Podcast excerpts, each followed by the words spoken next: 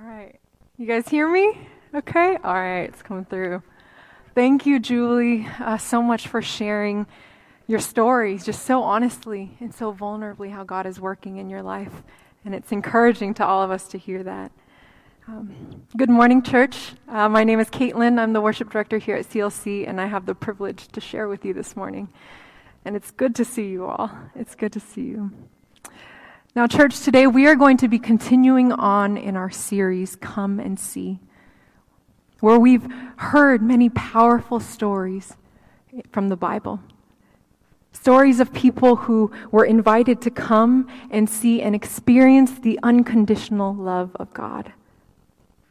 The very first week of our series, Pastor Ben kicked us off by introducing us to Nathaniel, a man who was skeptical about Jesus but he was invited to come and see. And in that encounter, he met the hope of the world who would show him greater things than these.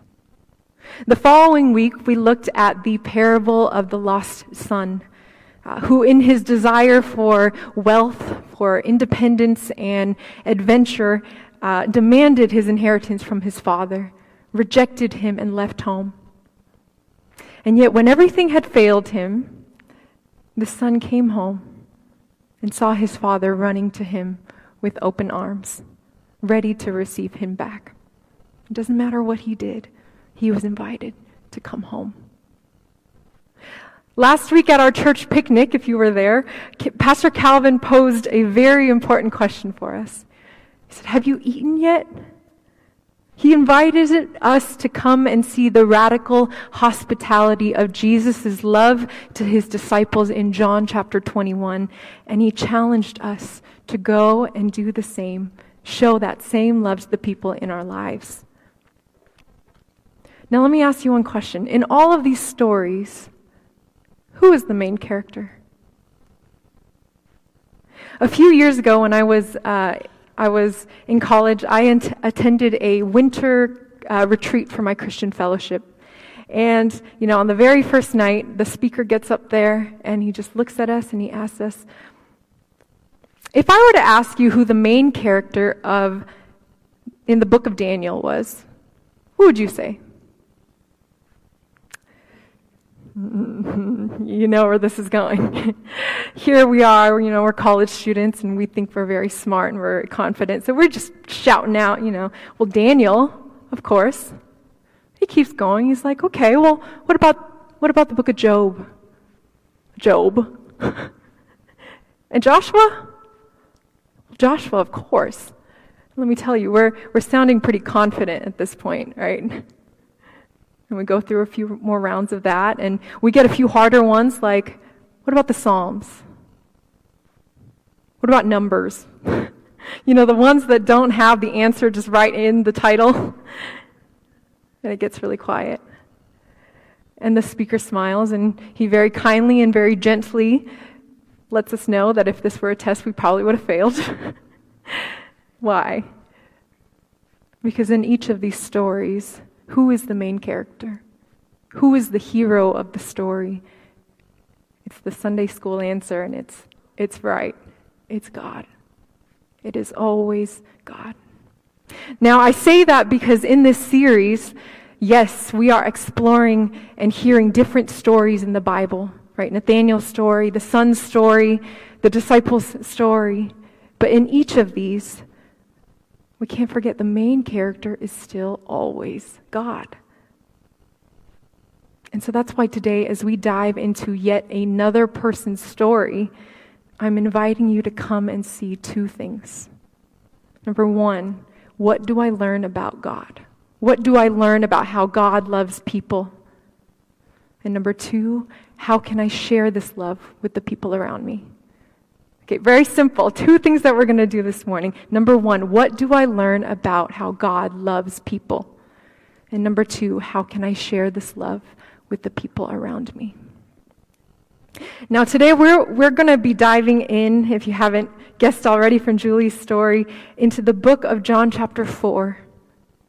And I simply want to tell you the story of a woman from the place called Samaria.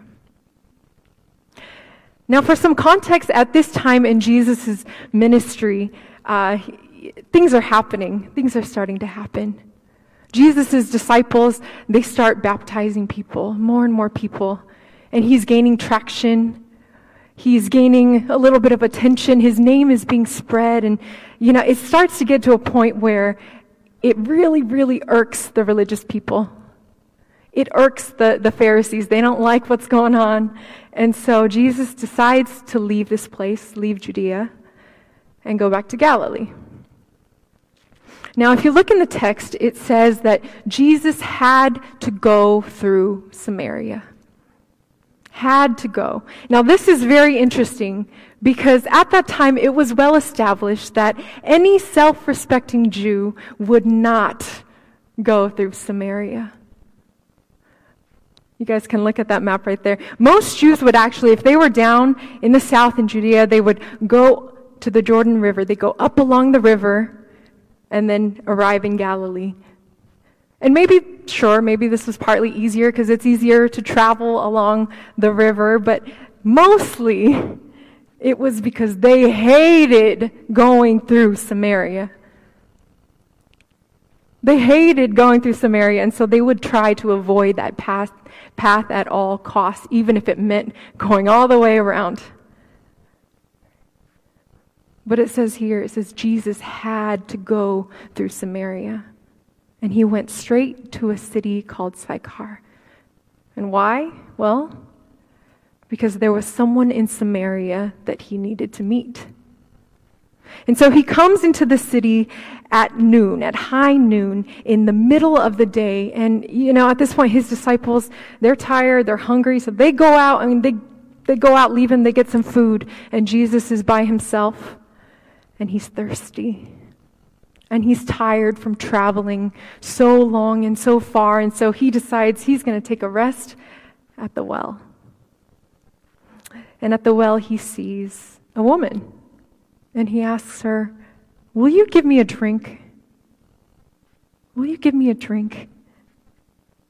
And she is in shock.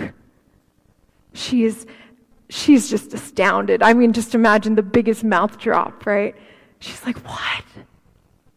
Me? Me? You're, you're talking to me right now? You're a man.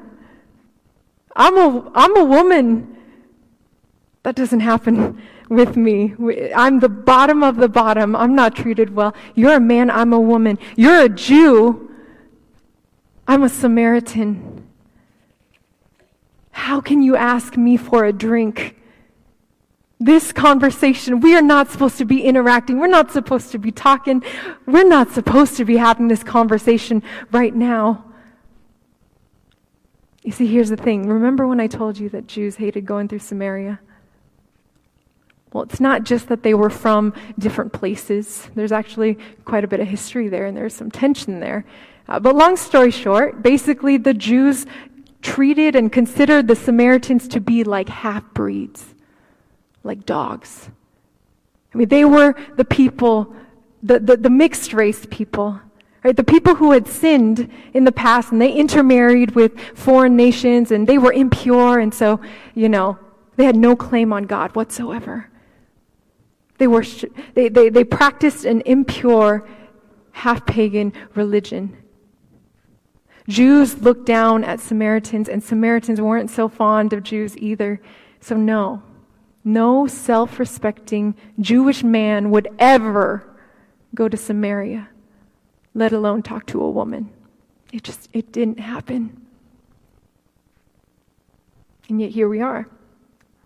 Jesus sitting at the well, talking to a Samaritan woman like it's no big deal. Question number one How does God love people? He crosses barriers. He crosses barriers. He crosses racial, social, political, economic, gender, you name it. He crosses them all just to meet this woman. I mean, how radical is that? Right? Imagine being in our world today. Like, we know ourselves. We know that we like to be with people who are like us, right? It's just easier, it's more comfortable. We like to surround ourselves with people who have similar backgrounds, similar interests, lifestyles, political opinions, theology, culture, whatever it is. We like to be with people who are like us. Similar is safe, right? And different is threatening. And so what do we do? We, well, we just don't associate with those people. We avoid them, right? We, we judge them, maybe not outwardly, but inwardly we judge them, right? We, we take the long route just so we don't have to interact with them. And that's, that's exactly what they did back then, too. But what does Jesus do? How does Jesus love?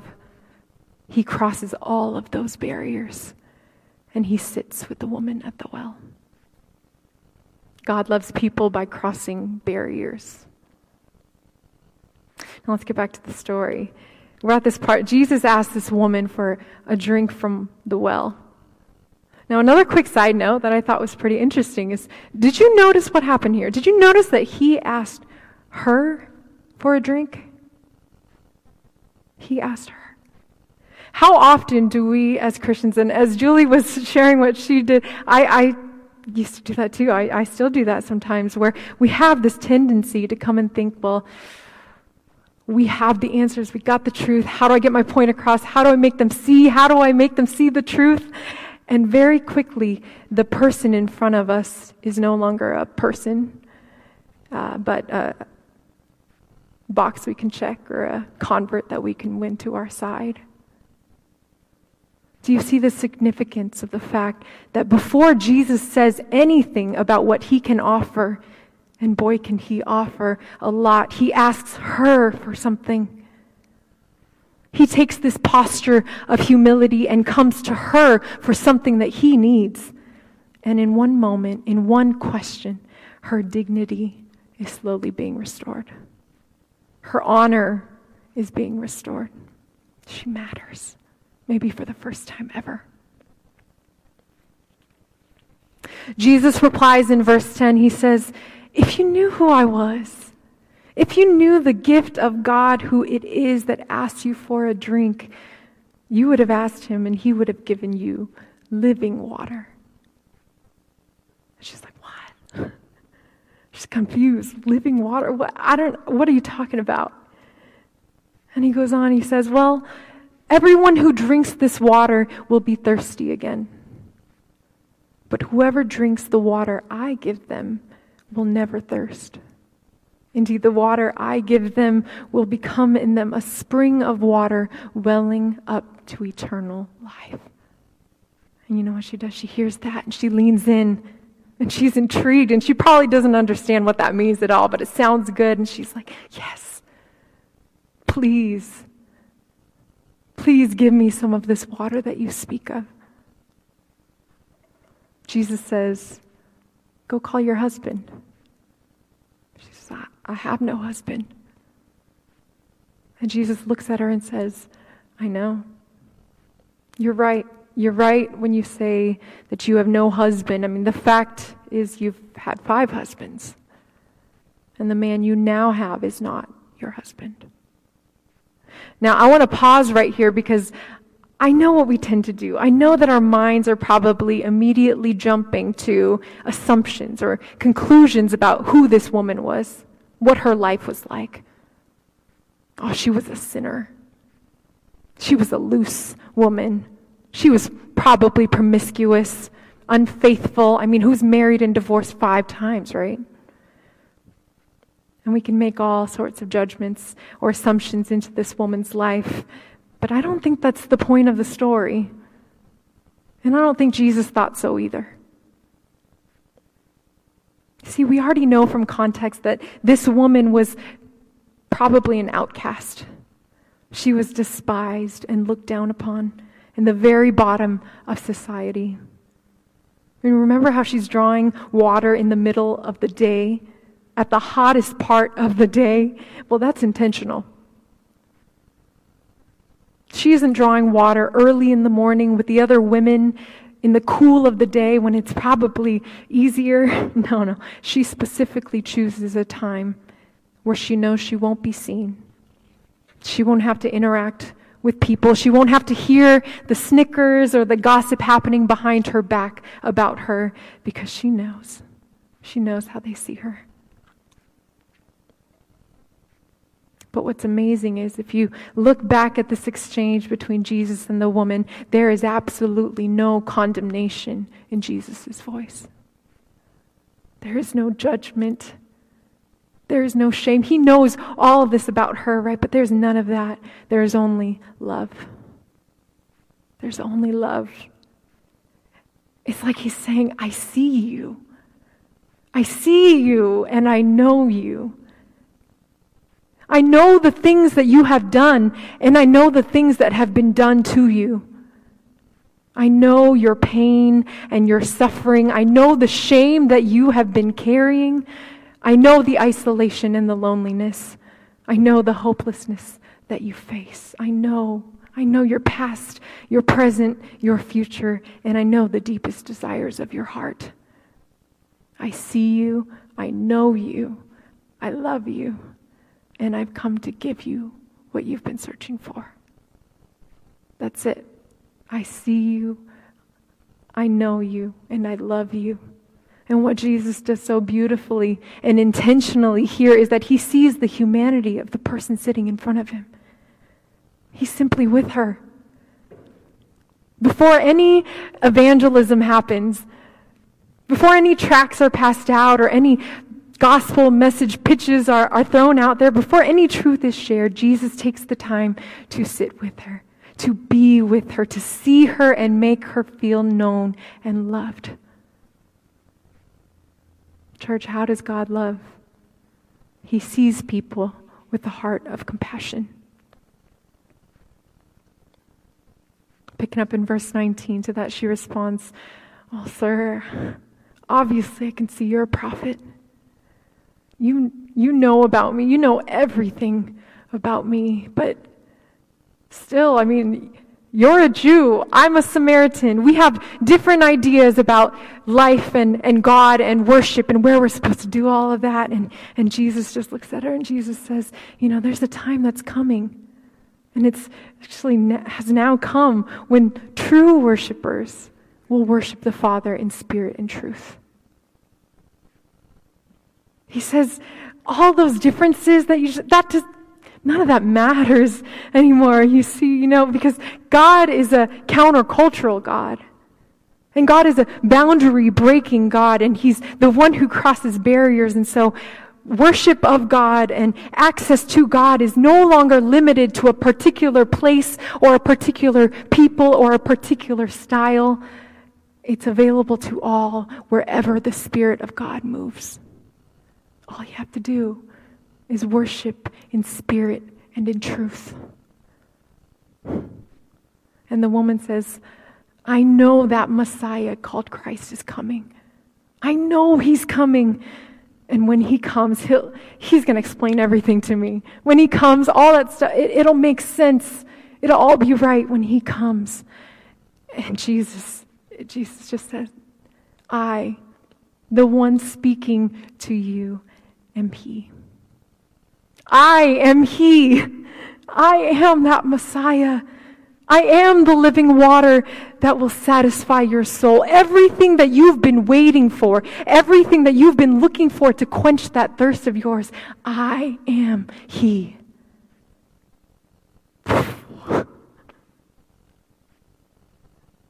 Church, how does God love? He offers living water. He offers living water. So, what have we learned? How does God love? Number one, He crosses barriers, right? Number two, He sees people with a heart of compassion. And number three, He offers living water. That is what our God does. That is who He is. And just like He did for this woman, as we see in her story, He does the same for you and for me today. He offers the same thing for each of us today. All we got to do is say yes. All right.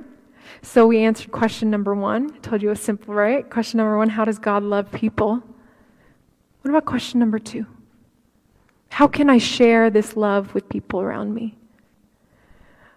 Well, you know what? It's pretty cool because the answer to that question is exactly what this woman does.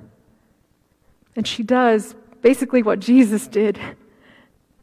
Right? So Jesus just does a huge mic drop. He reveals his identity to her. And I love this in verse 28. It says, Then leaving her water jar, the woman went back to the town and said to the people, Come and see.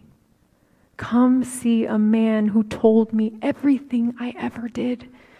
Could this be the Messiah? The very first thing she does is she drops everything and she tells everybody. She drops everything, she tells everybody. She's so excited. She's so excited. And you know, on the outside, it may have seemed like nothing had changed. I mean, she's still a Samaritan, she's still a woman, she still had a shameful reputation, still an outcast of society, and yet at the same time, one encounter with Jesus and everything had changed. There's no more shame. There's no more fear. No more thirsting after things that will never satisfy her soul. Why? Because she met Jesus. Because she encountered the love of Jesus for herself. And this love, a love so sweet and a love so overwhelming and, and compelling and life changing, it compels her to go and share. I mean, she can't contain it, she can't keep it to herself it begins to flow out of her like a spring of living water.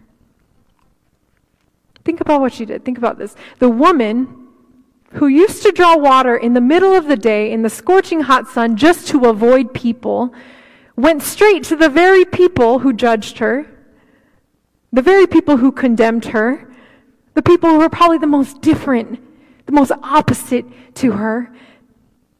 And she crossed a barrier to get to them. She crossed barriers to reach them. This woman who had found living water for herself did not keep it to herself. She recognized that these people in her town, they're searching for the same thing. The same living water. They're waiting for the same Messiah. And she sees that they're thirsting and, and they're thirsting after something that will quench their souls, and she hasn't. So she sees them with that heart of compassion. And with the love of Jesus in her heart, she shares her testimony, her story with them. And she simply invites them to come and see a man who told me everything I ever did. She points people to the one who offers living water. You see what happened there? She encountered Jesus for herself and then she shared him with everyone. And because of her witness, the most unexpected, the most unassuming person becomes the very first evangelist in history a woman from Samaria. That's the pattern we see all throughout the Bible, all throughout the Gospels. We see people encounter Jesus. They experience firsthand his love, his hope, his grace, his hospitality. And then what do they do? Well, they go and they tell the story. They go and they share. They go and they love other people just like Jesus loved them. That's the point of this series.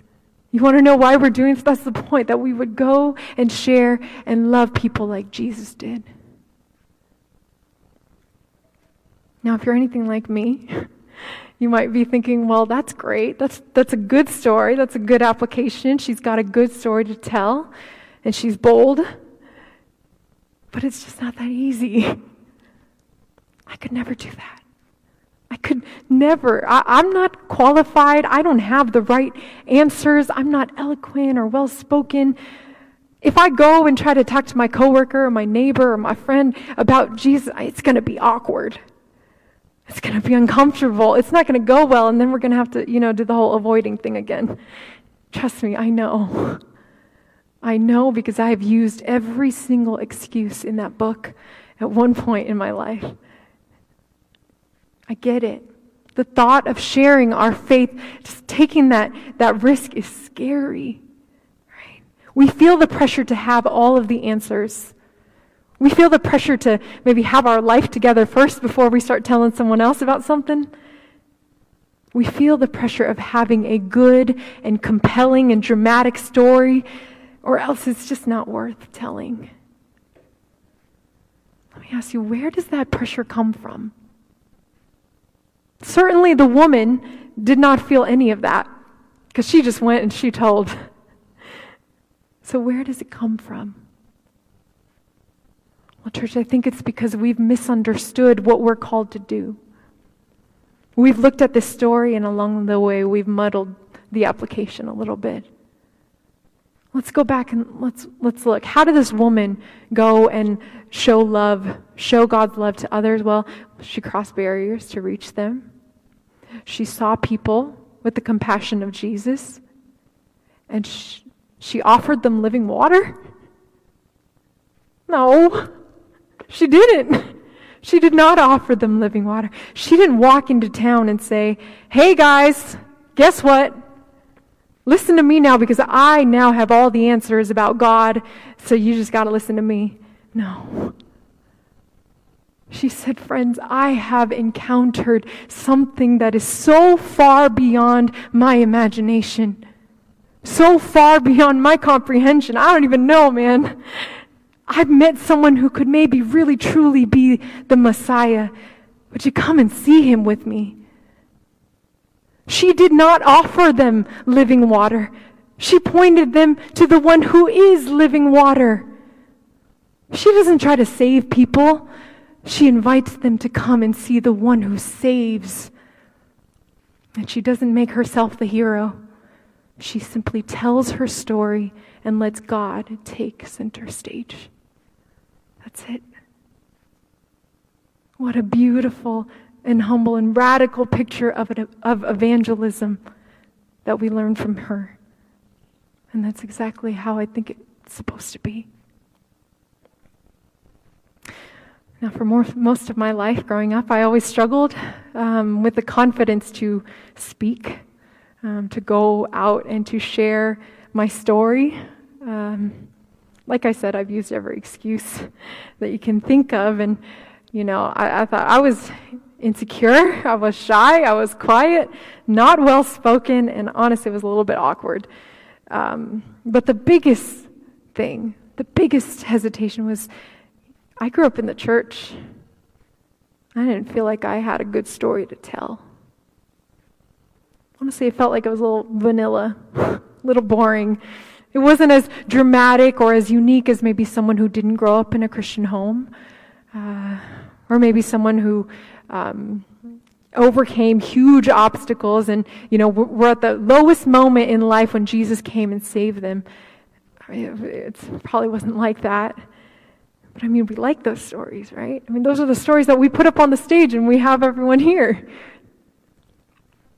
I thought sure i kind of have a story but it's nothing special. It's not compelling or powerful. It's not a good story.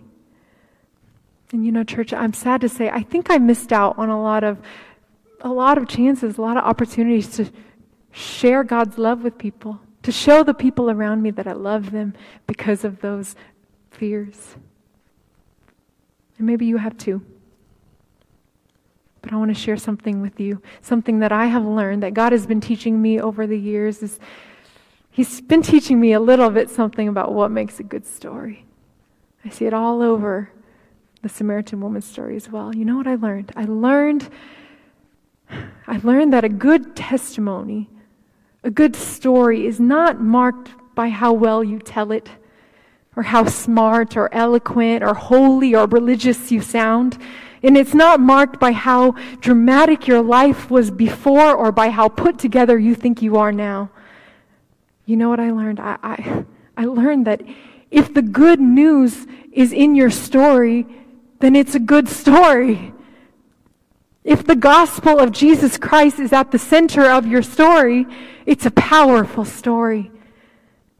And if God is the main character in your story, then it's a story worth sharing to the entire world.